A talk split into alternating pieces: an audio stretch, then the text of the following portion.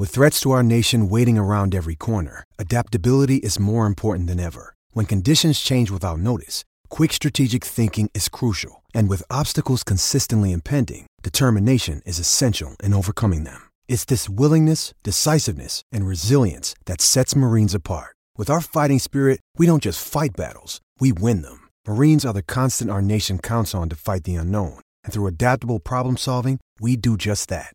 Learn more at marines.com.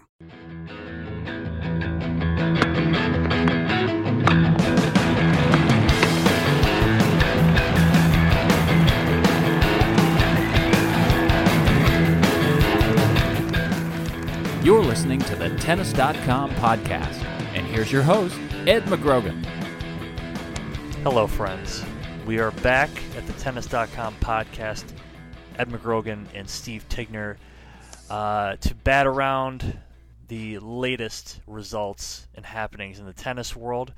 Um, Steve, maybe uh, from last weekend, you know, what was before we kind of get into some things I wanted to, to talk about this week you know, from last weekend, it was, you know, as you described it, I think a, you know, it's a time where we get a maybe a wide variety of stories, and some of them because of really the the spotlight that's that's maybe not on them, maybe come out even better in the end. And I think, you know, we did get a few of those last week.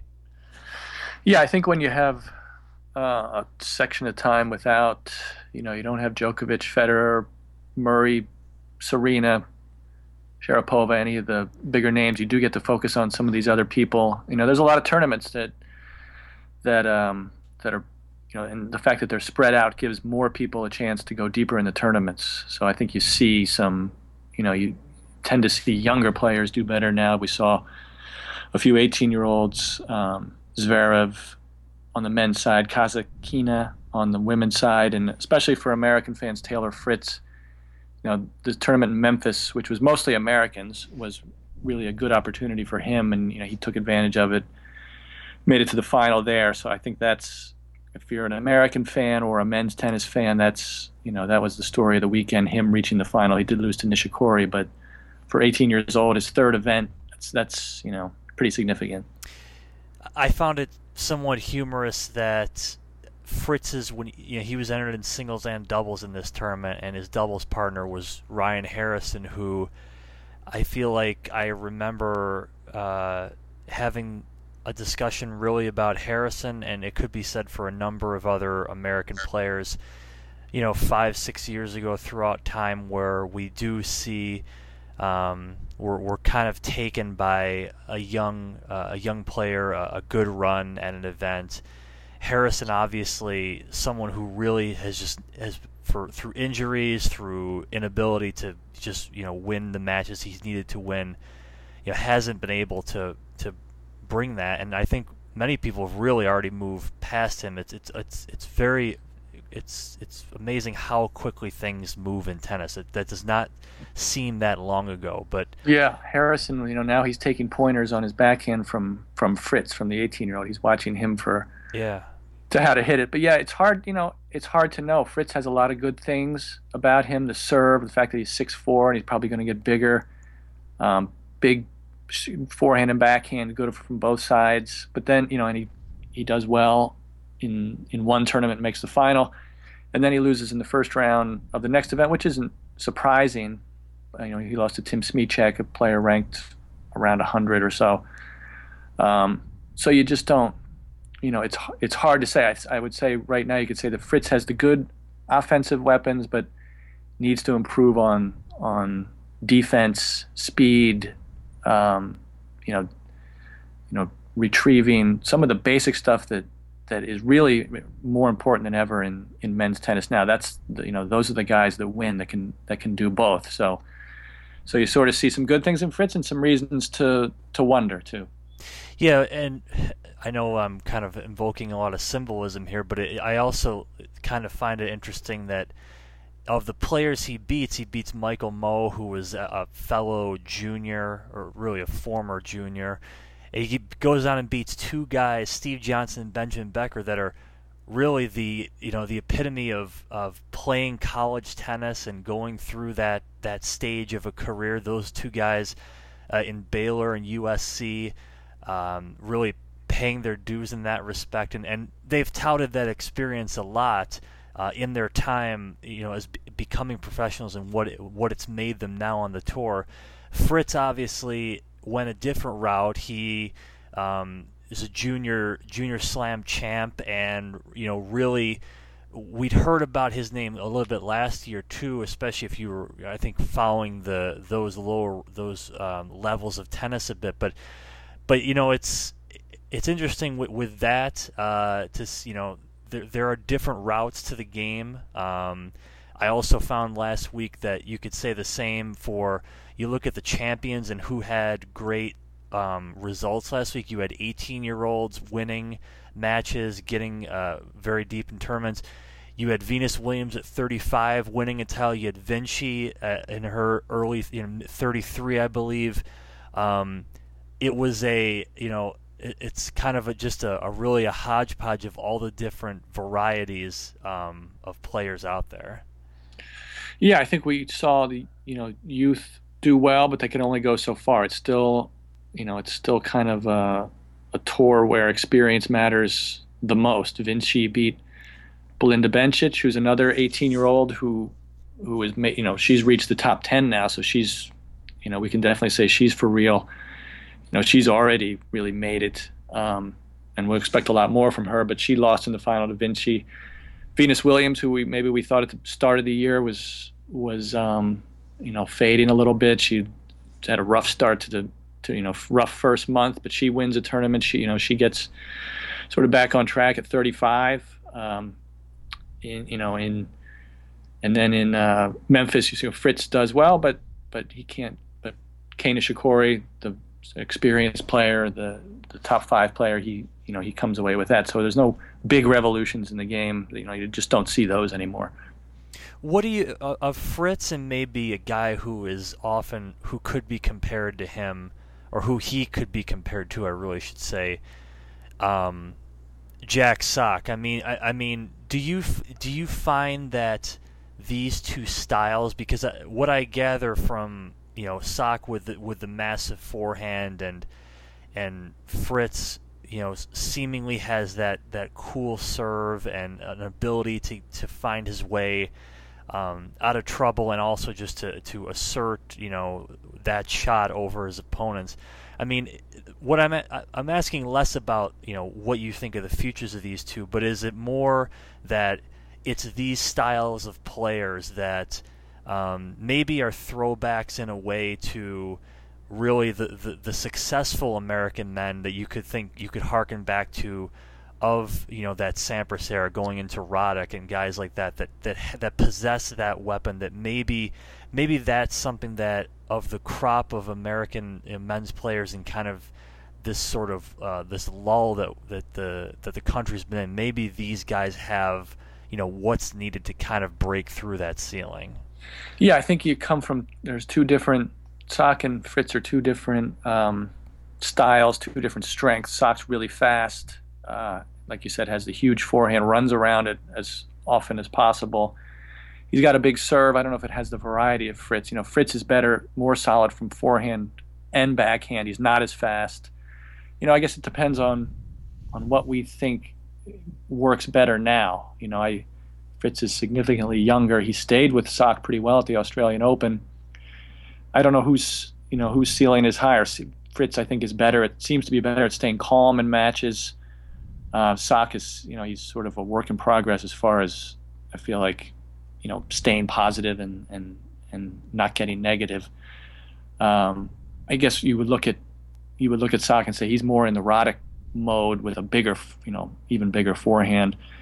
But Fritz is, I, I don't, I don't think Fritz fits a certain pattern. He reminds me of Sampras in the way he looks and acts and the way he serves, the way you know where he's from, Southern California. But he obviously doesn't play Sampras's game. He plays a more modern game. Fritz is sort of, I think he's a little unique in that his backhand is pretty much as good as his forehand. So we'll see. You know, we'll see which works better today in, in the next few years.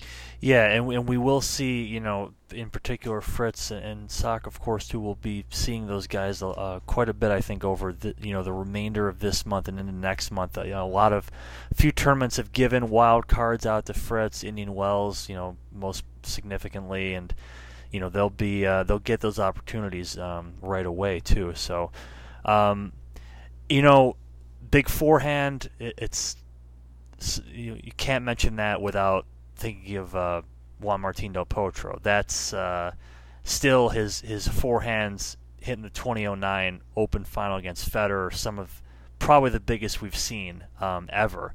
And it seems like it was that long ago that he's played. It just it's been a has played to that level. He probably is probably will turn out to be honestly the peak of his career was that moment there. Um, but Del Potro really has kind of had a you know, just a really injury-filled career since that point.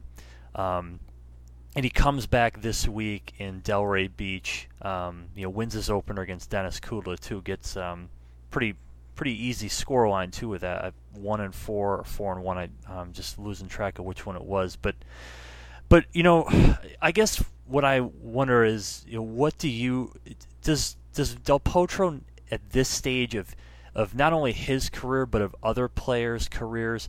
You know, does he really possess that? Do, do, does he have that threat that is like, oh, he, you know, he is back, and if he rounds himself into form, you know, we can expect him to kind of maybe be one of those missing links that that uh, can influence the top of the game, or or what I wonder is if really a he's lost. You know, he's not only he has lost too much ground already w- with such a, a troubled few years, but really I think honestly the players around him have only improved since that point. Yeah, Delpo is now 27. He won the U.S. Open when he was 20. He's basically missed three years, three separate seasons. You know, he's coming back after having not played for 11 months, but he barely played in the in the year before that as well. So it's almost a, like a two year layoff he's had with two separate wrist surgeries um, and even some other work. I think it you know he's from what I you could see last night he still has his serve he still has his forehand that was amazing uh, how good he was on that side but it's all really de- will depend on the backhand and how he feels as far as his wrist goes he didn't really ever swing through and hit one as hard as you know let one fly at all um, last night. He didn't need to. I think that match is was great, you know, great for Delpo, but I don't think I think Kudla was nervous. He didn't do everything he could to to take advantage of of the situation, take advantage of Delpo's backhand. I would uh, guess that somebody else will will do better in that regard pretty soon. But you know, Del Potro sliced the backhand a lot. He sort of pushed through it. It was good enough you know, maybe that's good enough to be get him into the top 20. That's definitely not good enough for him to win Grand Slams. Maybe he was felt some pain, or maybe probably most likely he was just a little nervous about hitting through it and hurting himself or feeling pain again. He just doesn't want to do that. He said before the match that he was nervous, you know, really nervous, probably mainly about about not going out and feeling pain again. I'm sure that would kill him. Uh, but I think you you know it does feel like it's it's probably too late for him. You know, at this point, you, you probably shouldn't say that in that we've had late Grand Slam winners, but all that time off, um, he'll have to have the backhand as good as it was when he was 20 to be to be at that to get back to where he was, and it, you know, we'll see. It's yeah, right and the and the rest of this, you know, the this stretch of the year, I think is is interesting for Del Potro in a few ways. Um, you know, he'll have he'll be reintroduced to the game in in uh, this hard court stretch. I, I have always thought Del Potro is a pretty pretty tough player at, at the you know at the Masters level events where you're not getting best three of five. You're not stretched over two weeks. You know, he's had very good results at, in fact, in Indian Wells in Miami before, and I he you know he reminds me kind of like a Tsonga type player in, in that respect where you know he can catch fire and can you know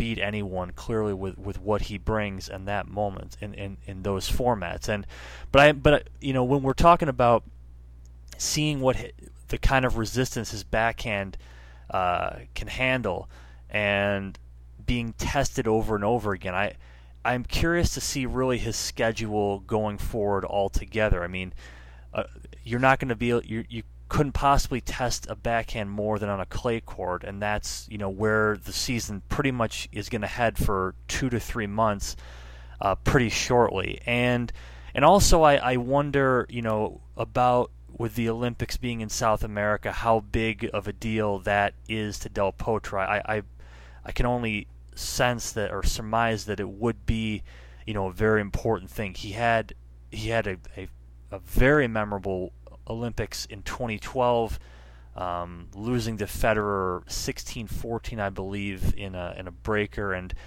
and obviously, even though um, you know he's Argentine, not Brazilian, I, it has to be such a huge moment for him to want to get to that. So I. I, am almost just as curious to see what he does um, in terms of that respect because with injuries and, w- and with comeback, you know, the schedule is almost just as important. Yeah, I think I think he's probably building his season to that. He you know, he lost a long third set to Federer, and then he won the bronze over Djokovic in, in 2012. I'm sure he, you know, this is something he's thought about, and you know, maybe he's working towards that as much as anything else because it's just one event, one week. If he can get, you know, get himself into proper shape for that, that seems doable. Um, the other thing I was struck by is how popular he still is. You know, if you were on Twitter during his match, it was people were happy to see him back. So, you know, he's a nobody's really forgotten him or you know and i think he I, think a lot of this it's also true for a lot of the players so he's a big part of the tour and you really hope that that he doesn't get hurt again yeah and i think that's really why i wanted to discuss del potro is because it, it does seem for all these inju- you know for all of the setbacks he's had and for all the, the time he's had off it, it, he is still a name that generates that interest and I I wonder if when we think about Grand Slam champions, and there are a lot of one slam winners um, over careers. Uh, you, I think we often like to think of players who've done it in their youth and really just kind of broke the mold uh, at that time. We we hold them in such a different light than you know we see uh, a player who wins one when they're you know when they're much older. Uh, I think a lot. Of, I think the the reflex is to call that kind of not. It's not. It's it's less about finally overcoming something is, and more of like, oh, it's it's it was untapped potential that you only only managed to win one of these. Um, you know, I think some would even go so far as to call it like a fluke run or something. So I, I you know, I'm I'm kind of thinking of of one slam winners like you know I think Michael Chang is perhaps a great example of winning one uh, at such a young age, and, and his whole career has was I think defined by that and that promise.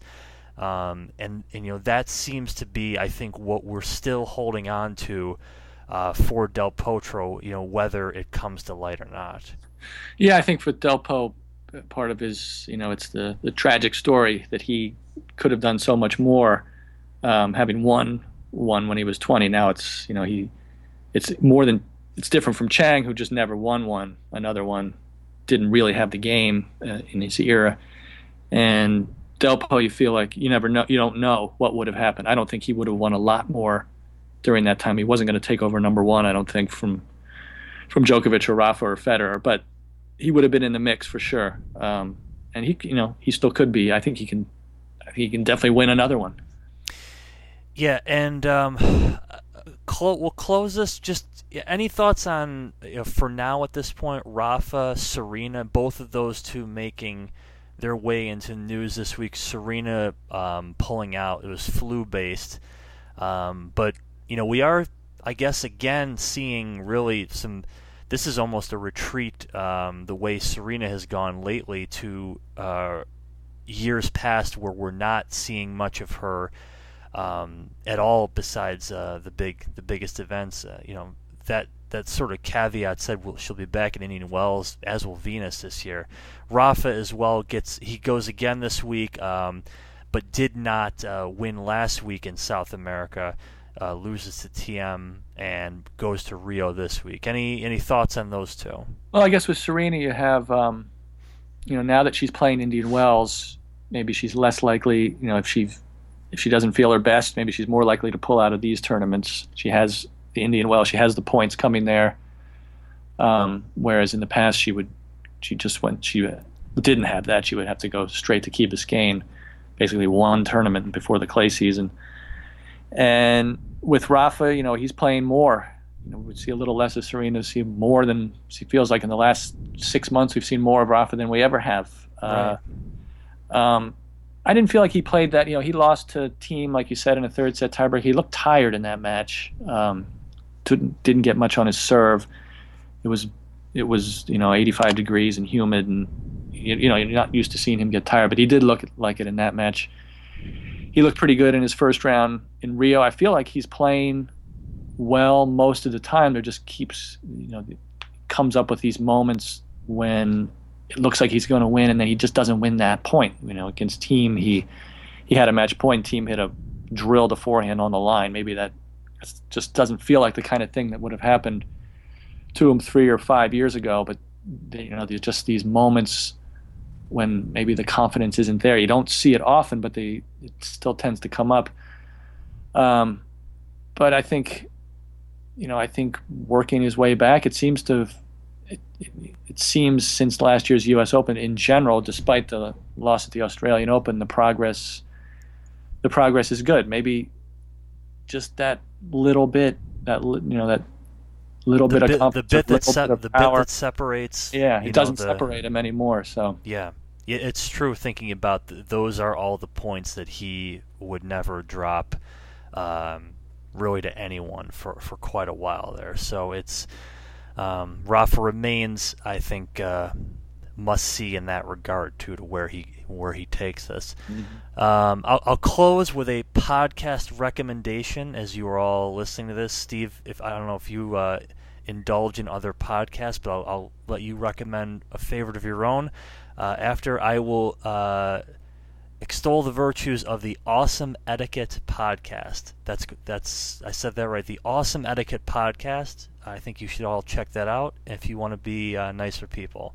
Any any podcast recommendations from you, Steve? um, I actually rides? don't listen to any, but I'd like to try this Austin etiquette. Can- Can you tell me a little more of what it's about? Uh, aw- awesome etiquette. Uh, Awesome etiquette. Yes. Uh, we. It's a. You know, it goes beyond. It goes beyond table setting and thank you notes and such. I think it. Uh, it gives you the the the right tact and the right approach to potentially tricky situations in all walks of life. So generally helpful information. I'll check it out. Maybe maybe we can make this podcast more polite. I'll yes. it a listen. yeah, it, it harkens from the uh, the harkens from Emily Post. If if many of you probably uh, re- recall that name, but uh, that is that's my recommendation for you this week. There are other good podcasts as well out there. We'll uh, I'll get to those in due time. So um, our next podcast next Tuesday. Um, we will uh, obviously go over everything and anything uh, in the world of tennis. So for Steve, I'm Ed. Thank you for listening. Tennis.com podcast. You've been enjoying the Tennis.com podcast. For all the latest news and events, head over to Tennis.com.